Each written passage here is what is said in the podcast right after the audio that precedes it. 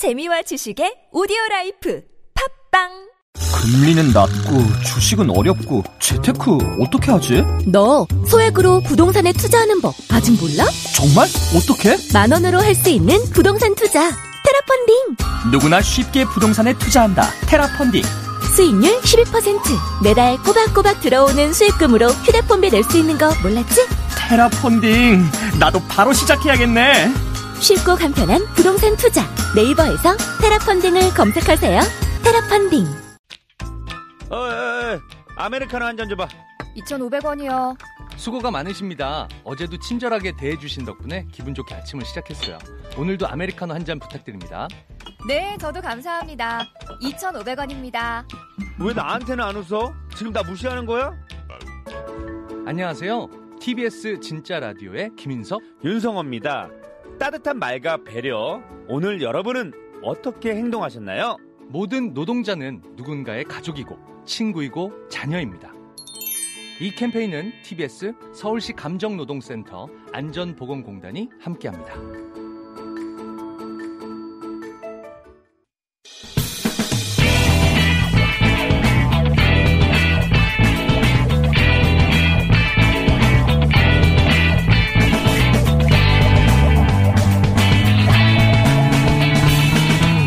김어준의 뉴스 공장.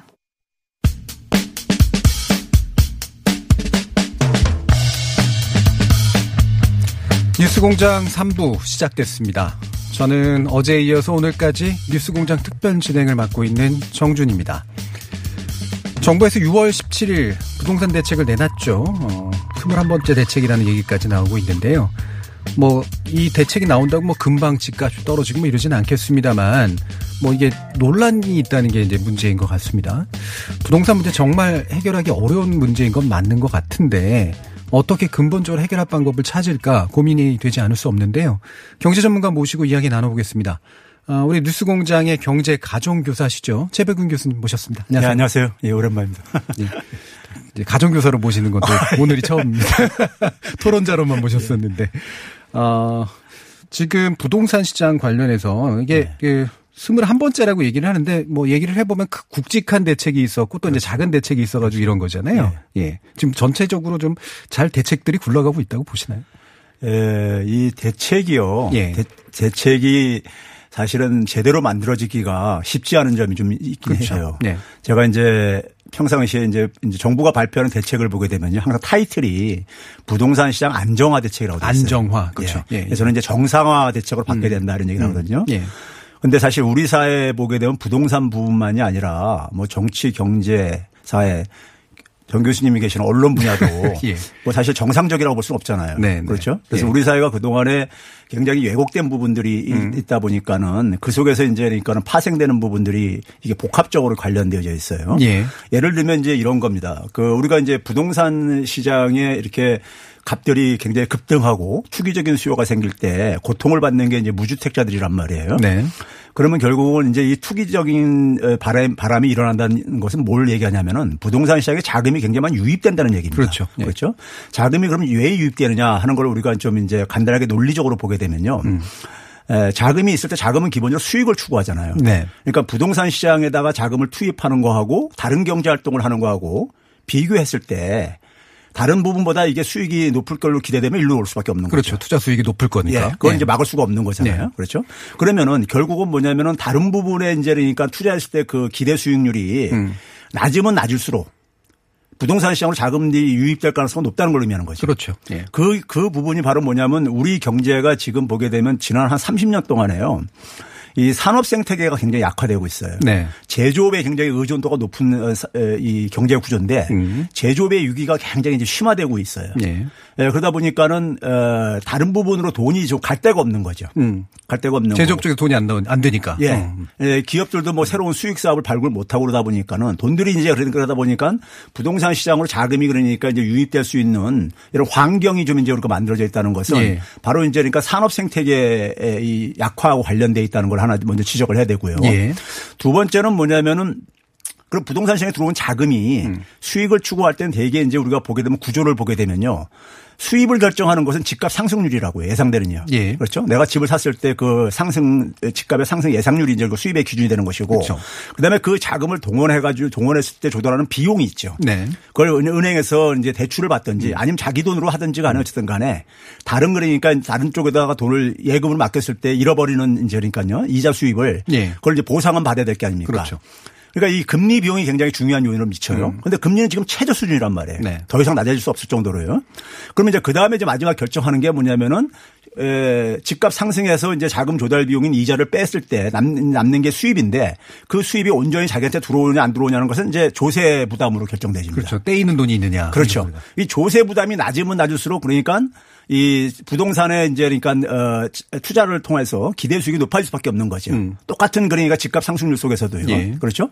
그러면 이제 그런 어 측면을 우리가 이제 이 구조를 고려했을 때 부동산 시장에 자금이 유입될 수 있는 하나의 조건들이라는 것은 우리 우리 경제 구조 전체 어쨌든 간에 이 자금들이 가게든 기업이든 간에 온통 모든 사람들이 부동산에 이렇게 투기 혹은 투자에 열을 낼 수밖에 없을 정도로 다른 부분에 대한 어떤 이, 이 소위 말해서 희망이 별로 없다 이거예요. 그렇죠. 예. 그러다 보니까 이제 부동산 시장으로 이제 자금들이 막 몰려오는 것이고. 예. 그리고 이제 최종적으로는 지금 이제 우리가 결정하는 것은 결국은 뭐냐면은 이 조세 부담이라는 걸 이제 의미하고 있는 겁니다. 그렇죠. 예. 그러면 이제 결국은 이 문제를 해결하려면은 이 문제를 해결하려면 그러니까 우리가 어, 산업 생태계를 그러니까 좀 이제 건강하게 음. 자금이 우리가 생산적인 활동으로 많이 이제 그러니까 갈 수 있도록 그 이게 유도해야죠. 유도해야 되는 거죠. 예. 이 부분이 이제 그러니까 우리가 이제 소위 산업 재편의 문- 문제인데 사실 이 부분이 계속해서 어이 지연되면서 혹은 실패하면서 소위 산업 정책들이 박근혜 정부 때 2016년 같은 경우에는요 에, 건설 투자로 만들어진 성장률의 그 의존도가 한 59%나 됐었어요. 네. 이거는 굉장히 그, 그 당시 1.6%포인트였었는데 성장률로. 음, 성장률에서 차지하는 OECD 게. 그러니까 비싼 나라들이 갖고 있는 게 한 0.1%포인트예요. 음. 그러니까 우리나라는 그거에 비하면은 16배나 높은 정도로 아주 기형적인 우리가 이 건설업에 대한 의존도가 높, 높습니다. 그렇죠. 예. 그게 왜 그러냐면은 제조업이라든가 다른 부분이 취약하다 보니까는 건설업 부동산업에 굉장히 유혹을 빠질 수밖에 없어요. 정부도 이제 경기가 거잖아요. 나쁠 때 그쪽으로 이제 그러니까 어, 이 유혹에 빠질 수밖에 없는 것이고 그러다 보니까 에, 박근혜 정부 때도 2014년도부터 그러니까 부동산 시장 그러니까 규제 완화를 다 풀어주면서 예. 에, 적극적으로 그러니까 빚을 동원해서 집을 사라는 이런 에, 정책을 유도를 했듯이 바로 이제 그게 바로 산업 생태계가 약해서 그런 생긴 문제인 겁니다. 두 번째는 뭐냐면은 그런 것들을 해결하는 것은 시간이 좀 걸릴 수밖에 없잖아요. 예. 산업 구조를 재편해야 되는 것은요. 그러면 단기적으로 부동산 시장을 안정화시키기 위해서는 아까 얘기했듯이 그러니까 금리 비용이 최저인 상황 속에서 상황 속에서 결국은 뭐냐면 조세 부담을 높일 수밖에 없어요. 그걸 통해서 그러니까 기대 수익률을 낮출 수밖에 없는 거죠. 예. 그럼 그 기대 수익률을 낮출 수 있는 것은 결국 조세 부담은 핵심적인 게 뭐냐? 집을 보- 부동산이라는 자산을 보유했을 때 생기는 그러니까 우리가 소위 말해서 그 이 자본이득이라고 하는데 그게 이제 보유세와 관련된 부분이죠. 음. 그다음에 뭐냐면 그걸 이제 그러니까 처분했을 때 발생할 수 있는 이제 그러니까 이득이 양도세와 관련된 부분이죠. 그래서 보유세 양도세를 강화해야 된다는 얘기가 바로 이제 그 얘기에서 나오는 거고요. 예. 그다음에 또 하나가 이제 우리가 이제 그이 관과하고 있는 부분이 뭐냐면은 에, 결국은 투기 자금이 들어와 가지고 어, 만들어내는 결과는 뭐냐면은 소수가 그러니까 굉장히 다주택을 소유하고 있다 이거예요. 음. 주로 이제 그러니까 종부세를 부담하는 이제 그러니까 소수의 주- 다주택을 소유하고 있는 사람들이 임대사업자로 등록을 돼 있어요. 예. 근데 임대사업자 등록을 통해서 많은 그러니까 혜택을 보게 세금 혜택을 보게 에, 해주고 있는 것이 현재 지금 조세 구조의 어쨌든 간에 지금 특성이에요. 이게 사실은 어, 박근혜 정부 때 2014년에 그러니까 우리가 소위 말해서 임대 사업 활성화를 선진화를 한다 하면서 이걸 이제 그러니까는 그 법안을 만든 건데 에, 현 정부에서도 그것이 기본 틀은 그대로 유지가 되고 있는 거죠. 그래서 뭐 재산세, 종부세, 양도세, 소득세 많은 감면 혜택들이 있어요. 그 자연히 이 부분에 있어서 그러니까 다주택 소유자들이 혜택을 많이 보다 보니까 종부세를 올려도 이 종부세가 그러니까 감면 혜택이 여기서 많이 있어요. 예. 임대사업자. 그러니까 어 결국은 이제 그러니까는 이 다주택 소유자들이 집을 내놔야지만이 시장이 그러니까 안정될 수 있는 것인데 새로운 주택을 공급하기 이전에 먼저 뭐냐면 다주택 소유자들이 집을 내놓게 해야지만이 집값은 좀 그러니까 안정 내지는 하향 조정될 수가 네. 있단 말이에요. 근데 그 사람들이 오히려 뭐냐면 다주택을 보유하는 것이 더 유리하다는 어쨌든 간에 시그널을 주고 있으니까는 제도적으로 주고 있다 보니까는 다주택 소유자들이 그러니까 주로 이제 투기를 그게 소위 말해서 갭 투자가 바로 이제 거기서도 이제 비롯된 예. 것이고요. 예. 그런 점에서 이 그 소위 말해서 조세 체계를 조세 체계가 지금 그러니까는 집값을 정상화시키는데 좀 이제 그러니까 부족한 부분들이 있다 이거예요. 음. 현 정부 들어와서 작년에 9.13 대책에 조금 이제 그러니까 보완을 했지만 근본적으로 그러니까 사실은 임대사업자 등록제는 사실 폐지해야 되는 제도예요. 네. 이게 조세 형평성이라든가 여러 가지 측면에서 볼 때도요. 그러니까요. 음. 그러니까 이런 부분들을 좀 이제 그러니까 제도적인 것을 좀 이제 고려하면은 지금 어저께 대통령께서도 그러니까 보유세를 좀 강화해라 세금을 네. 강화해라 이게 맞는 얘기입니다. 맞는 얘기고 거기에 더 연장해서 나아가서 바로 임대사업자에 대한 그러니까 조세 혜택 이런 것들도 그러니까 사실은 전면적으로 폐지를 해야 되는 것이고 물론 폐지가 점진적으로 폐지를 해나갈 필요는 있습니다. 이제 그러니까 시장에다가 그러니까 몇 개월 내 처분을 하다라는 이제 이제 그러니까 저걸 줌으로써 그러니까 그 기간을 그러니까 좀 허용해 줄 필요는 있는데 그럼에도 불구하고 이건 전면적으로 폐지를 해야 되는 정책입니다. 왜 예. 그러냐면은 2014년도 도입할 때만 하더라도 굉장히 부동산 시장이 굉장히 안 좋았었어요. 냉각돼 있었습니다. 그러니까 그 당시에는 우리가 부양한다는 명분으로 그러니까 그런 이제 부동산 임대 제 등록제를 임대 등록제를 도입했지만은 지금은 그러니까 오히려 과열되고 있는 이런 상황인데 왜 이 제도를 계속해서 유지를 하고 있느냐 하는 이런 이제 그러니까 질문이 나올 수밖에 없는 것이고요. 예. 그리고 이제 결국은 정부가 이제 중요한 건 뭐냐면요. 자, 이렇게 이제 그러니까는 보유 부담을 늘려가지고 기대 수익률을 낮췄을 때 그러면 이제 집과 집을 보유할 집을 투자 혹은 투기할 매력이 없어질 게 아닙니까? 음. 그럼 집이 이제 매물로 나올 거예요. 그럼 집값 하락이 유도가 되겠죠. 네. 집값 하락 유도에 대한 그러니까 이 의지가 있느냐 없느냐가 중요해요. 음. 근데 제가 아까 얘기했듯이 정부는 부동산 시장 안정화 대책이라고 했는데 안정화라는 것은요.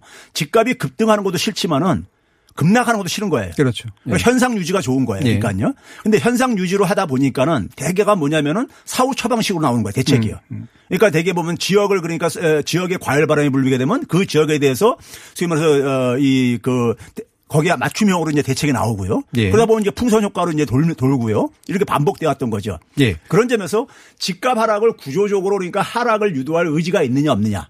이거거든요. 예. 근데 이제 이제 정부가 우려하는 건 이런 것 같아요. 집값 하락이 시작하게 되면은 부동산 시장은 일종의 뭐냐면 집값이 하락하게 되면은 매수는 다 실종돼 버리고 어, 이 소위 말해서 매도만 이렇게 남는 현상이 있습니다.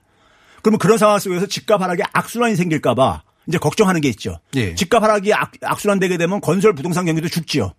그렇죠? 그러니까 정부가 뭐냐면은 이 부분에 대해서 걱정하는데 집값 하락을 과도하게 하락을 과도하게 악순환식으로 하락을 하게 되면은 분명히 그러니까 단기적으로 충격이 있습니다. 예. 그래 그걸 막기 위한 대책이 대책이 좀 있어야 되는 것인데 그 대책은 제가 한 5, 6년 전부터 얘기했던 거 이제 한국판 양적하는데 예, 거기까지 일단 예. 잠깐 끊고 가죠. 예. 예. 제가 한 질문 하나 드렸는데 예. 강의 한 절반쯤 와 예. 있는 것 같아가지고요. 예. 어, 일단은 원인은 확실하게 진단을 해주셨어요. 우리나라의 부동산의 돈에 몰릴 수밖에 없는 건 산업 구조가 잘못돼서다. 그렇죠? 그리고 기대 수익이 높아서다. 근데 그 기대 수익에서 좀 뭔가 이렇게 낮출 수 있는 세금 측면이 너무 약한데 네. 그 핵심이 임대사업자 등록제도다라고 네. 이제 거기까지 일단 얘기를 원인으로 얘기해 주셨고 사후로 이제 자꾸 처방하게 되는 그런 문제점에 대해서 이제 얘기를 해 주셨는데 제가 한 가지 요것만 더 보완 질문 해 볼게요. 네. 그러니까 임대사업자 제도라고 하는 게 사실은 그 당시 2017년에 이제 도입이 될 때 물론 그 이전에 2014년인가 얘기했지만 네. 어, 그 당시 이제 전세가가 너무 많이 올라가니까 이 전세제 입자들을 좀 보호하기 위해서 약간 물량을 그쪽에서 동원하기 위한 그런 측면들이 좀 있었잖아요. 그래서 이 부분에 대한 어떤 대책이 함께 가지 않으면 말씀하신 것처럼 이제 금방 폐지는 좀 어려움 그런 측면이 좀 있지 않겠습니까? 근데 이제 우리가 임대 사업자, 임대 사업을 이제 선진화 혹은 활성화시킨다고 할 때요. 예. 결국은 서민들 중에서 집을 보유하고 있지 못하는 분들, 음. 전월세로 살아야 살으셔야 되는 분들, 이분들에 대한 보호 장치를 이제 되게 이제 얘기를 하잖아요. 네.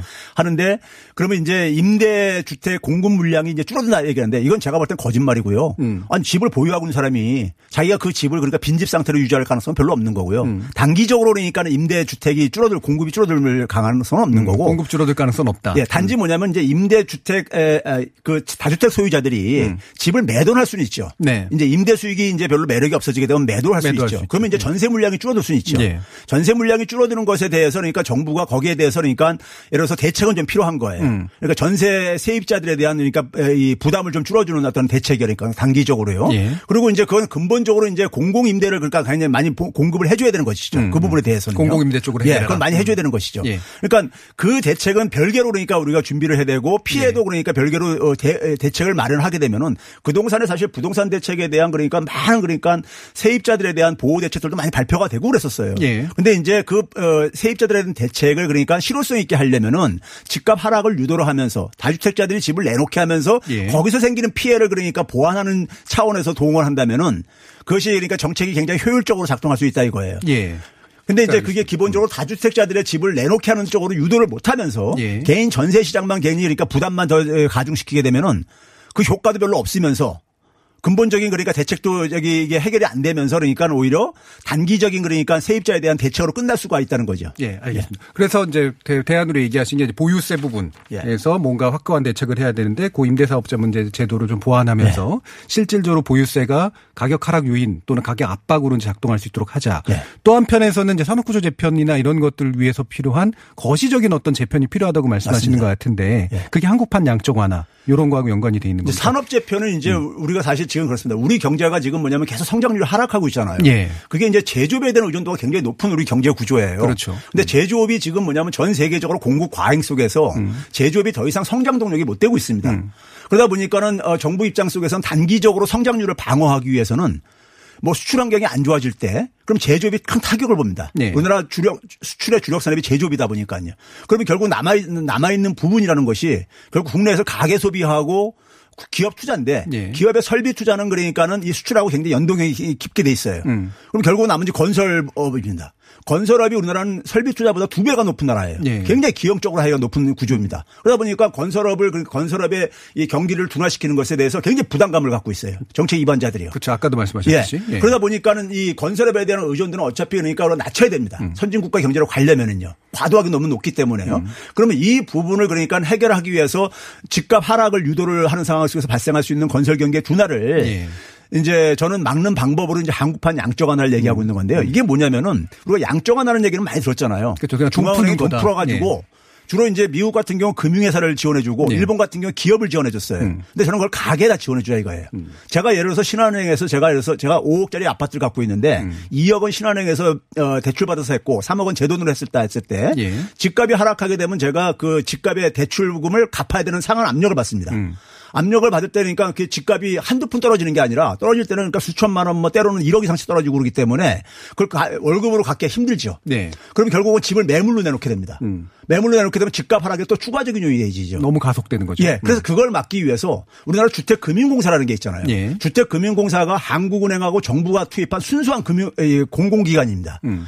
주택금융공사에다가 한국은행이 돈을 투입해서 여기다 집어여가지고 신한은행에다가 제가 갖고 있는 대출을 이걸 인수하게 시키자 이거예요. 아, 대출을 인수시키자. 예. 음. 인수시키면 제가 저하고 채권 채무 관계가 주택금융공사하고 저로 바뀌는 거잖아요. 그렇죠. 그리고 저가 제가 만약에 제 집을 만약에 매도할 희망 의사가 있으면은 주택금융공사가 그걸 매입시키자 이거예요. 음. 매입시키는 대신에 은행이 대개 이제 그러니까는 제가 대출금을 상환 못할 때는 차압을 해가지고 경매 처리해 버립니다. 그렇죠. 예. 근데 주택금융공사는 그걸 에, 이 매수 매수를 해가지고 경매 처분하지 말고 장기 공공임대로 전환시켜 주라 이거예요. 네. 일단 살 수 있도록. 그렇죠. 예. 그러면 주택이 그러니까 시장에 매물로도 안 나오고 음. 그러면 주택 가격 하락 안, 하락 안정이 그러니까 좀 이제 한 하락이 안정이 될수 너무 있죠. 가파르지 않게. 그렇죠. 음. 그걸 이제 그러니까 소위 연착륙을 시킬 수 있다는 얘기죠. 그러면서 저 같은 경우는 제 그러니까 대출금 중에 일부를 그러니까 또 돌려받았잖아요. 네. 제 집값의 일부를요. 예. 그럼 가게도 소비에 여력이 생깁니다. 음, 그 돈은 이제 쓰는데 그렇죠. 돈을 쓰는데. 음. 그러면서 내 주거 조건은 여전히 유지가 될 수 있고요.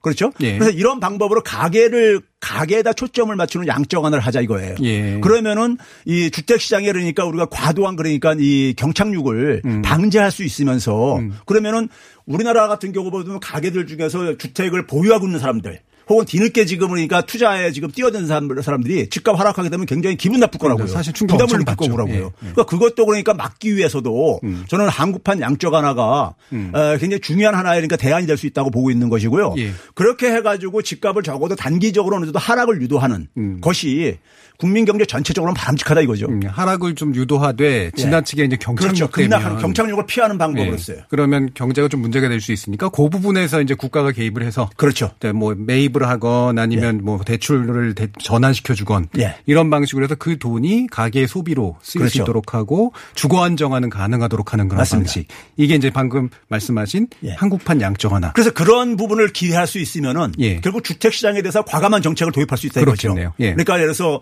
지금 뭐냐면 보유세를 가- 강화를 굉장히 우리가 음. 이좀 주저주하는 이유가 바로 이 부동산 시장의 경착륙 가능성 그렇죠. 이런 것 때문에 그걸 굉장히 거예요. 두려워하니까요. 예. 예. 알겠습니다. 자, 지금까지 뉴스공장의 경제가족요사 저도 많이 배웠습니다. 최백근 예, 교수였습니다. 감사합니다. 감사합니다.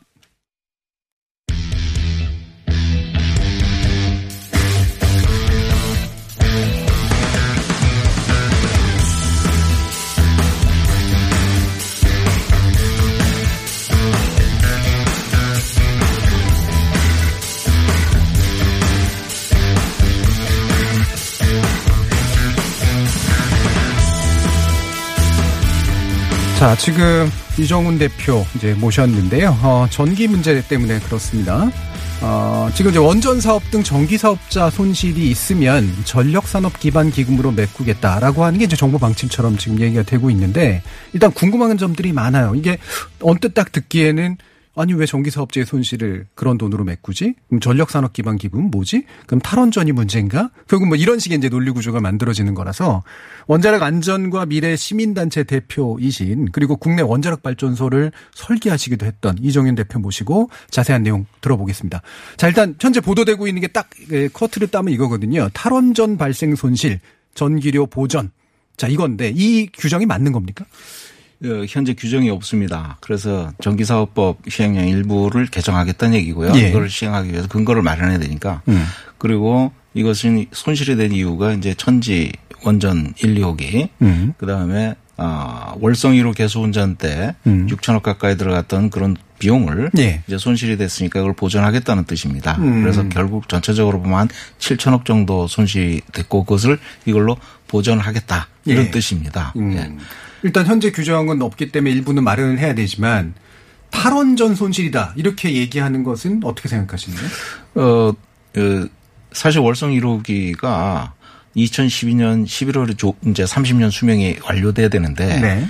아, 이, 이 기간은 80%의 가동률을 기준으로 산정하는 건데 90%의 효율을 로 운전을 했었어요. 예. 그러다 보니까 조기 정지가 됐습니다. 아 너무 좀 세게 돌린 거죠. 예, 그러니까 압력관이라고 하는 원자로가 있는데 그것이 크립이라는 현상을 해서 늘어나게 돼 가지고 지지 베어링을 이탈하면서 그것 때문에 아, 한 30개 내지 40개, 크게는 50개까지 아, 압력관이 이제 조기 수명에 도달하면서 그거를 교체를 하게 된 건데 네. 그러다 보니까 380개를 전부 다 교체를 하게 됐습니다. 아.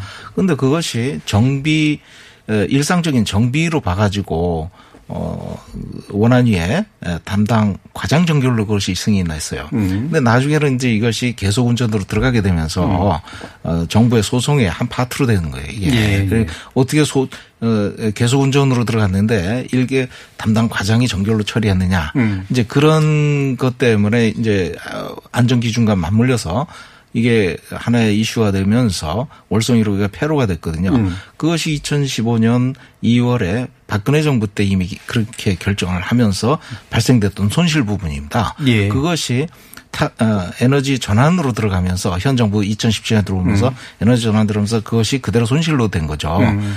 그리고 어 그러니까 예전에 잘못된 결정으로 인해서 바- 잡힌 손실인데 그렇죠. 그게 현재로 이제 2월이 되면서 예. 지금 이제 이 부분을 메꿔야 되는 상황이 예. 만들어졌다. 그러니까 바로 잡는 과정이다. 음. 이렇게 보시면 돼서 천지 인류기만 하더라도 약 천억 가까이 손해를 봤다. 음. 이렇게 이제 하면서 비- 손실 비용으로 되는데 그것이 어 2015년에 음. 에, 박근혜 정부 때 어, 7차 전력 수급계획에 확정 설비로 들어가 있었습니다. 예. 그런데 2026년에 가동 들어가는 거예요. 어. 그거를 2015년에 이걸 비용을 이미 이미 지출하기 시작한 거예요. 아이고, 예. 그러니까 인허가 승인 과정도 없이 예. 지출을 했던 거예요. 예. 그러니까 그 그때 이미 이제 삽을 푸기 시작한 건데 음, 잘못된 결정은 엄청 돈을 땡겨 쓴 꼴이냐 그렇죠. 그러면. 예, 그러니까 그 비용을 지금 와서 저 해야 되는데 저는 어 많은 어, 시민사회 단체 여러분들하고 얘기를 들어보니까 이것들은 어, 한수원에 음. 손실금으로 처리를 해야지 음. 정부 어저 전력수 어,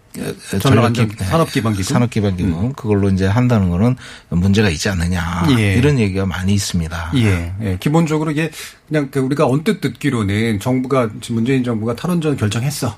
그러다 보니까 이제 전력 생산하는데 문제가 생겼어. 네. 그러니까 그 돈을 기- 지금까지 모아둔 돈으로 메꾸겠대. 이제 결국 이런 구조처럼 이제 느껴진단 말이에요. 그래서 탈원전 정책 때문에 된 게 아니라 예. 그 전에 잘못된 관행을 지금 바로 잡는 과정이다. 음. 다만 어, 정부 기금으로 그것을 메꿔야 되느냐, 음. 아니면 한수원 사업자의 손실로 처리해야 되느냐 이제 예. 그 문제가 있는데 좀 어, 문제가 많더라 산업부는 일단 음. 어, 기금으로 처리하는 걸로 결정을 한 것 같습니다. 예, 일단 그 책임을 져야 하는 그 사업자 자체의 원래 자기 손실을 메꾸는 방식이냐, 아니면 이제 정부가 모아놓은 돈으로 이제 그걸 집어넣을 거냐. 자, 이건데 전력산업 기반 기금은 그럼 어떻게 만들어진 거예요? 전력 어, 산업기반기금은 이제 발전 어, 사업자로부터 사업자가. 어, 전기 생산 금액의 일정 예를 들어 0.30%라고 하는데 네. 그것을 어, 기금화 어, 걷어가지고 음. 전기 요금에서 어, 요금에 이제 부과하는 거죠. 거죠. 예, 예, 예. 그래서 그 용도는 이제 저 R&D를 한다든가 음.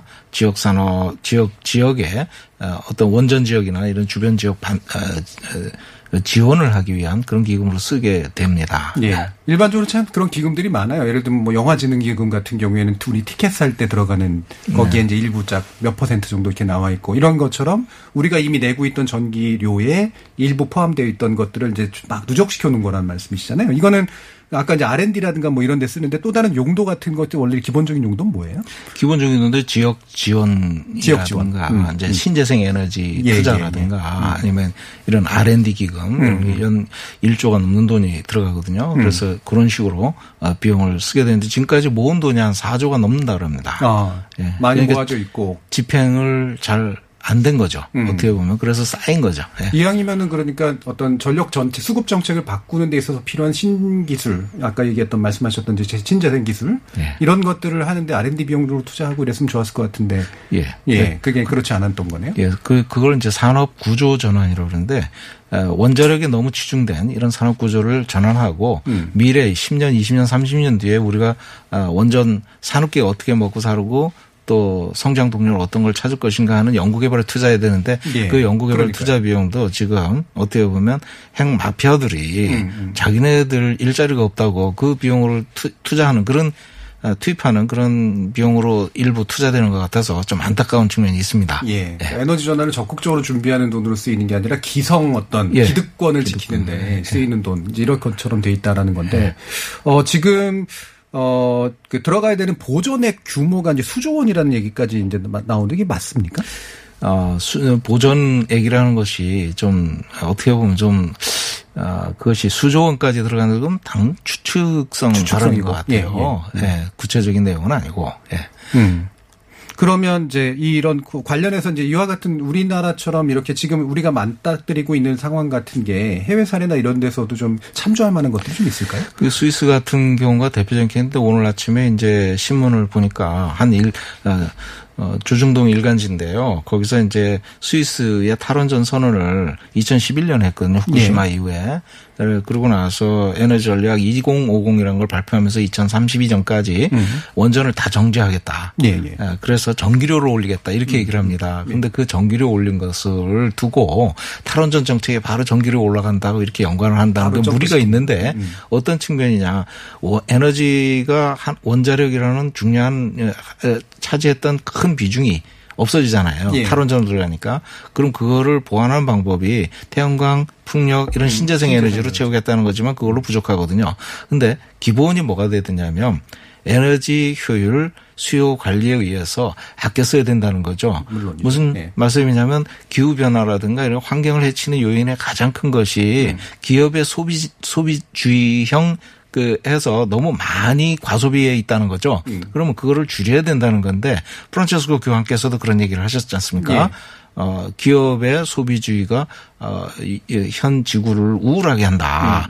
그 그러면 그그 원칙에서 우리가 에너지 효율 수, 어, 수요 관리 전략을 3차 에너지 기본 계획에 작년에 통과된 건데 거기에 의하면 가장 기본 철학으로 지금 들어가 있거든요. 예. 그래서 그거에 의해서 수요 관리 에너지 효율을 정책을 추진하다 보니까 강제를 해야 되잖아요. 음. 그러니까 수- 전값을 올리는 수밖에 없고 그리고 효율을 올리고 예. 그러면 이제 상호 보존이 돼 가지고 산업적인 경쟁력뿐만 아니라 환경이 굉장히 좋아지는 거죠. 음. 예, 그런 정책 때문에 올라간 거지. 예. 그죠. 단순하게 탈원전- 그냥 단순하게 뚝 올리는. 이런 게 아니다. 예. 복합적인 정책의 일부다라는 예, 예. 거고요. 예, 예, 예. 그럼 마지막으로 이제 말씀 여쭤야 되는데 이제 이런 식의 제가 아까도 말씀드렸던 것처럼 이렇게 뭔가 되게 단순하고 뭔가 왜곡시키는 그런 보도도 굉장히 많은데 예. 어떤 점 문제로 좀 짚고 싶으신가요? 어, 탈원전이 바로 전기값 인상 요인으로 올라간다 이렇게 얘기를 하는 게 가장 큰 예, 예. 이- 이유 중에 하나인데 지금 우리나라가요. 어, 작년 2019년 8월에 에너지 효율 혁신 전략이라는 것이 나왔습니다. 거기에 보면 균등화 발전 비용이라고 킬로와트당 아, 생산하는데 얼마의 비용이 들어가느냐. 미국에서 2018년 나온 데이터를 인용하고 있는데요. 그 에너지 에, 중에서 원자력이 11.7로 가장 높아요. 12.7센트로 달러. 예, 석탄 10.1, 그다음 태양광이 5.5, 에너지 효율이 3.5입니다. 3.5. 예. 그러니까 예, 균등화 발전 비용으로 보면 그 에, 핵 폐기물 처리 비용까지 모든 걸 다 포함해 가지고 음. 비교한 데이터거든요. 그래서 네. 어, 균등화 발전 비용이라는 걸 쓰는데 그 중에 에너지 효율이 가장 우수한 음. 그런 어, 비용을 갖고 있고 온실가스 감축 기여도 효율 효율 향상이 40% 가까이 에, 되기 때문에 그것이 굉장히 유리하다. 음. 우리나라는 에너지 소유 소비율로 보면요 OECD 꼴찌입니다. 예. 그 부분을 제대로 지적해주는 언론이 없고 예. 정책에 대해서 좀 이상한 왜곡들이 주로 많은 이런 방식들 정말 우리 소비자들이나 기업들이 이런 소비 효율이 높지 못한 그런 측면에서의 부분들을 제대로 좀 지적해주는 그런 언론들. 그 원전이 값싼 에너지라고 자꾸 주장을 하는데 네. 실제 값싼 에너지도 아닐 뿐더러 네. 어 전국 세계적으로 보면 트렌드가 GDP가 상승을 해도 예. 전기 소비는 내려가는 음. 그런 추세를 보이고 있어요. 근데 예. 우리나라는 같이 동반 상승하는 음. 그런 현상을 보이는데 빨리 소비 구조를 바꿔야 된다. 예. 예 그렇게 말씀드릴 수 바로 있겠습니다. 그 근본적인 문제를 지적해 준 그런 언론 보도들이 필요한 게 아닌가 싶습니다. 예, 예. 지금까지 이종윤 대표 모시고 말씀드렸습니다. 감사합니다. 예, 감사합니다.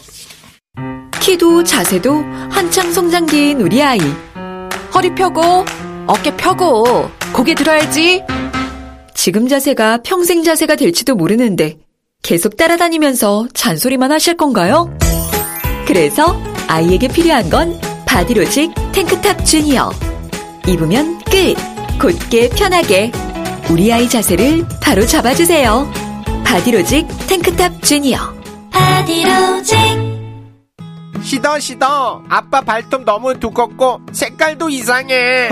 이 녀석 그럴까봐 내가 캐라셀 네일 준비했지. 갈라지고 두꺼워진 발톱 무좀이 싹 사라진다고. 미국 판매량 1위 600명 임상 실험을 거친 전 세계 48개국 손발톱 케어 압도적 지배자 캐라셀 네일 2주 후 달라진 손발톱을 경험할 수 있습니다. 네이버에서 캐라셀 네일을 검색하세요. 안녕하세요. 치과의사 고광욱입니다. 태아가 자랄 때 가장 먼저 생기는 기관이 어디일까요? 바로 입입니다. 먹는다는 것은 삶의 시작이자 끝인 것이죠. 100세 시대인 요즘은 치아를 100년 가까이 사용합니다. 그럼 어떻게 해야 치아를 100년 동안 건강하게 관리할 수 있을까요? 바로 올바른 칫솔질과 정기적인 스케일링입니다. 가까운 치과를 방문하시면 치과의사 선생님께 올바른 칫솔질을 배울 수 있습니다. 그리고 1년마다 건강보험 적용이 되는 스케일링 치료 놓치지 마세요. 이 캠페인은 유디치과협회와 함께합니다.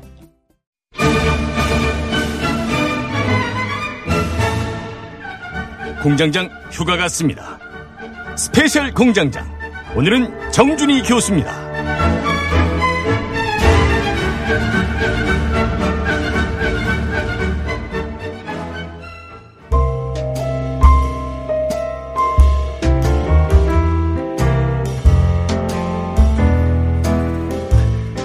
다시 돌아온 친절한 AS 시간입니다. 어, 오늘도 많은 분들이 다양한 반응과 응원 문자 보내주셨는데요. 은도조님께서 알로하는 아직이시네요. 크크 시원하고 좋았을 텐데요 라는 말씀 주셨는데 제가 사실 집에 알로하 셔츠가 없습니다. 그래서 오늘 최대한 성의 보여드린다고 셔츠 입고 왔습니다. 김종민 의원과 인터뷰에 대해서 공감하는 반응도 많았는데요. 지우맘 지우맘님께서 검찰은 자신을 위해서도 개혁이 필요하다라는 말씀 주셨습니다. 일본 상황에 대해서도 많은 관심 보여주셨는데 김영진님은 아베는 가만 보면 일본의 열일하는 엑스맨인 것 같다라는 의견 주셨고요. 넉넉하게님은 결국은 국민이 바꿔야 합니다라는 의견 주셨습니다. 경제가정교사 최백은 교수님의 부동산 대책 설명이 쏙쏙 잘 들어왔다는 이야기도 많았고요. 또 역시 오늘도 공장장을 그리워하시는 분들 문자 많이 보내주셨는데 SJL님은 공장장님 휴가는 잘 즐기고 계신 거죠? 라고 해주셨네요. 듣고 계신지 모르겠습니다. 공장장은 잘 충전해서 월요일부터 다시 이 자리에 돌아올 예정이니까요. 조금만 더 기다려 주시기 바랍니다. 지금까지 친절한 AS였습니다.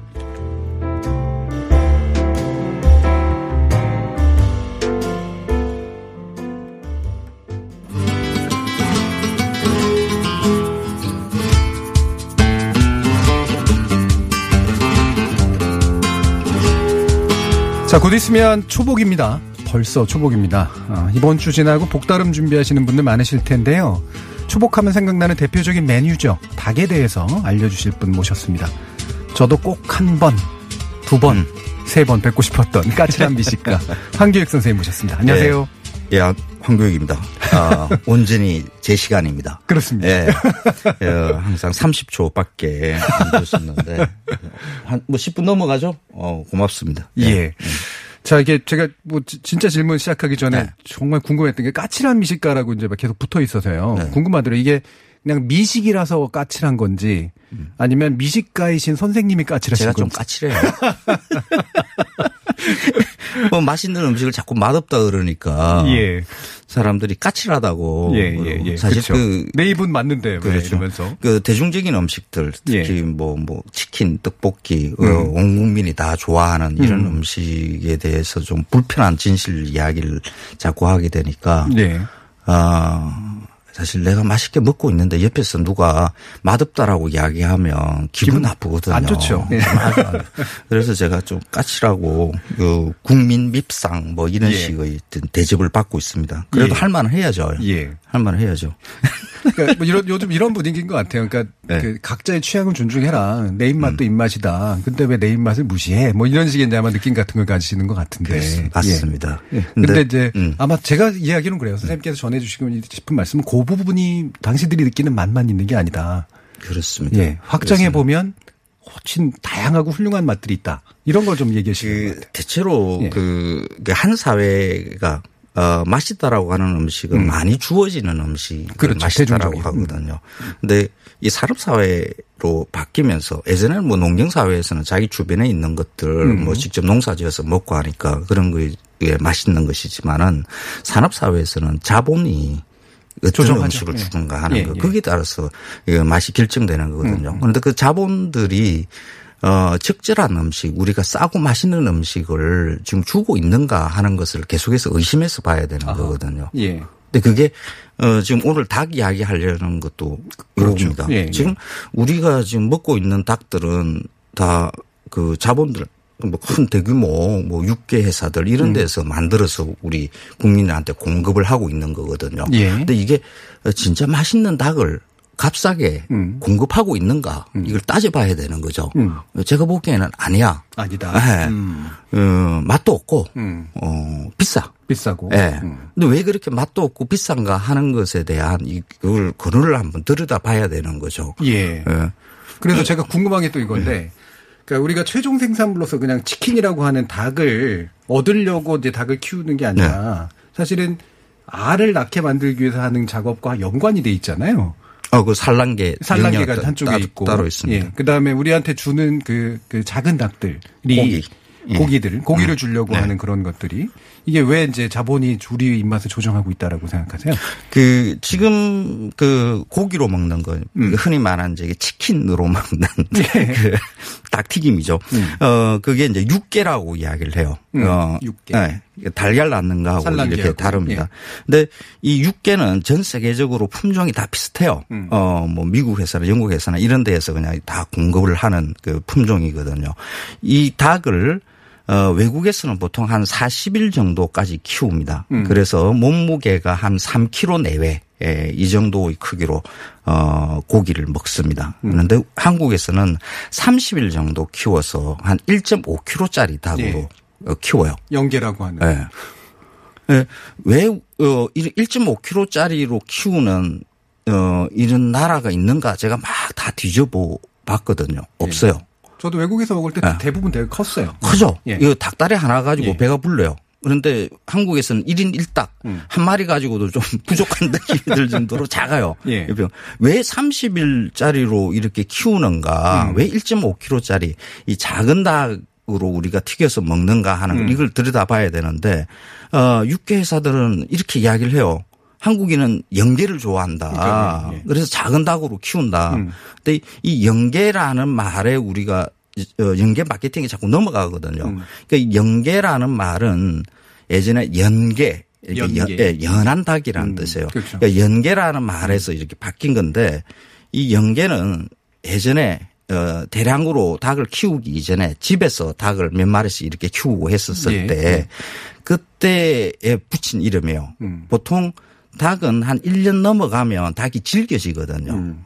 어, 보통 봄에 이제 병아리를 낳고 난 다음에 그 병아리가 먹을만해지는 시기, 그러니까 지금쯤 되면 초복쯤 되면 그때 닭이 조금 연해요. 예. 어, 근데 이 닭을 보통 이제 연계라고 이렇게 이야기했어요. 최소한 100일 이상. 100일 이상. 예, 그 키운 것을 갖다 연계라 그러는 거죠. 지금 30일짜리 이거하고 전혀 관련이 없어요. 연계가. 병아리네요, 그냥. 그렇죠. 그건 왜 30일짜리로 키우면 이거 어떤 문제가 그 생기냐 그러면 일단 40일짜리로 3kg 내외로 그러니까 10일 정도 더 먹여서 어 몸을 키우면 어 사료비가 한 20% 정도 줄어요. 예.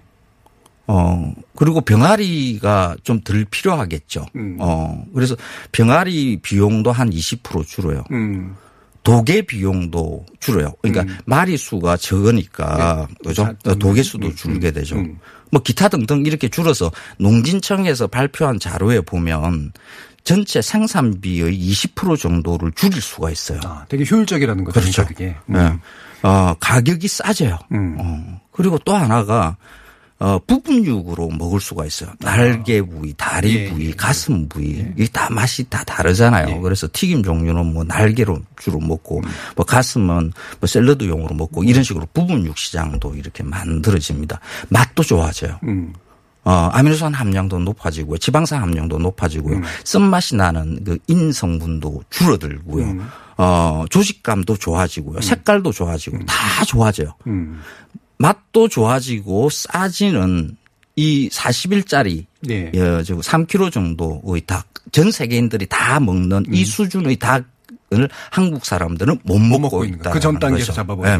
뭐. 그러니까 왜 그러면 15일 만에 30일 어, 어 1.5kg짜리 30일짜리 닭으로 이렇게 잡냐? 예, 그러면 어, 이 양계 산업에 이 자본의 이익을 보는 부분이 따로 존재하는 거죠. 어떤? 병아리를 팔아서 돈을 벌고요. 예. 어, 사료 20%더 들잖아요. 그, 예. 사료 더 팔아서 돈을 버는 거죠. 음. 이제 한국의 육계 계열화 사업들을 보면 그냥 닭을 키워서 팔아서 소비자들한테 팔아서 얻는 이득 외에 예, 예.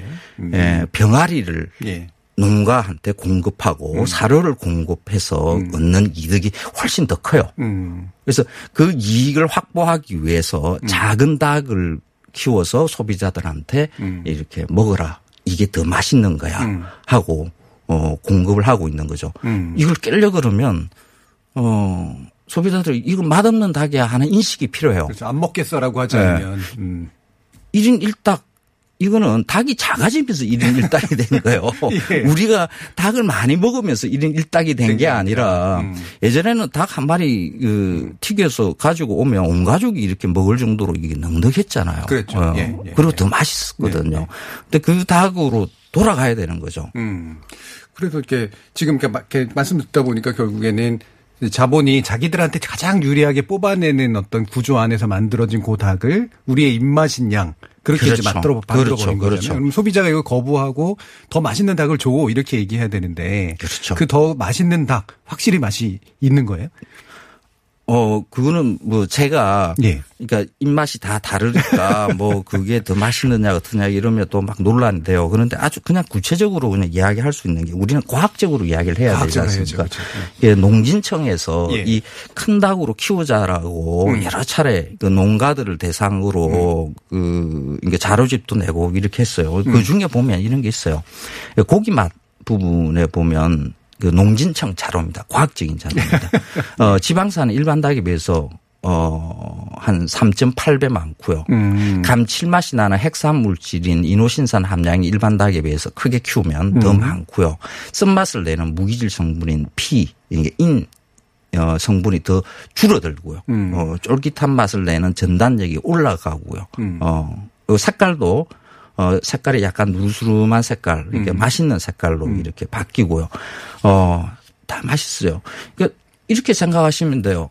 전 세계 모든 육개를 키우는 나라에서 나라에서 3kg 내외의 닭으로 키운다. 옆에 일본, 중국, 미국 어느 나라에서든지 간에 예. 다 그렇게 키우는데 어, 한국인만 입맛이 독특해서 음. 작은 닭이 더 맛있다라고 생각한다. 이런 게 조금 의심스럽지 않아요? 예.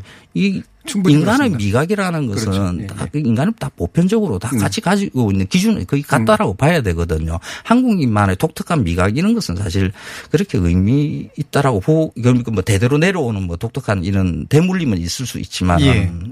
근데 이 과학적인 사실 앞에서 자꾸 그렇습니다. 육계 회사들이 엉뚱한 소리 하면 안 되는 거죠. 이걸 예. 바로 잡으려고 그러면 예, 더 나눌 얘기들도 있는데요. 저희 김규리 아, 그래요? 퐁당에서 이어서 이 얘기를 하려고 예. 합니다. 이 언론들이 문제예요. 언론들이. 지금까지 오랜만에 단독 시간 즐기신 황교익 맛 칼럼니스트였습니다. 이틀 동안 뉴스 공장 진행 맡았는데요. 예.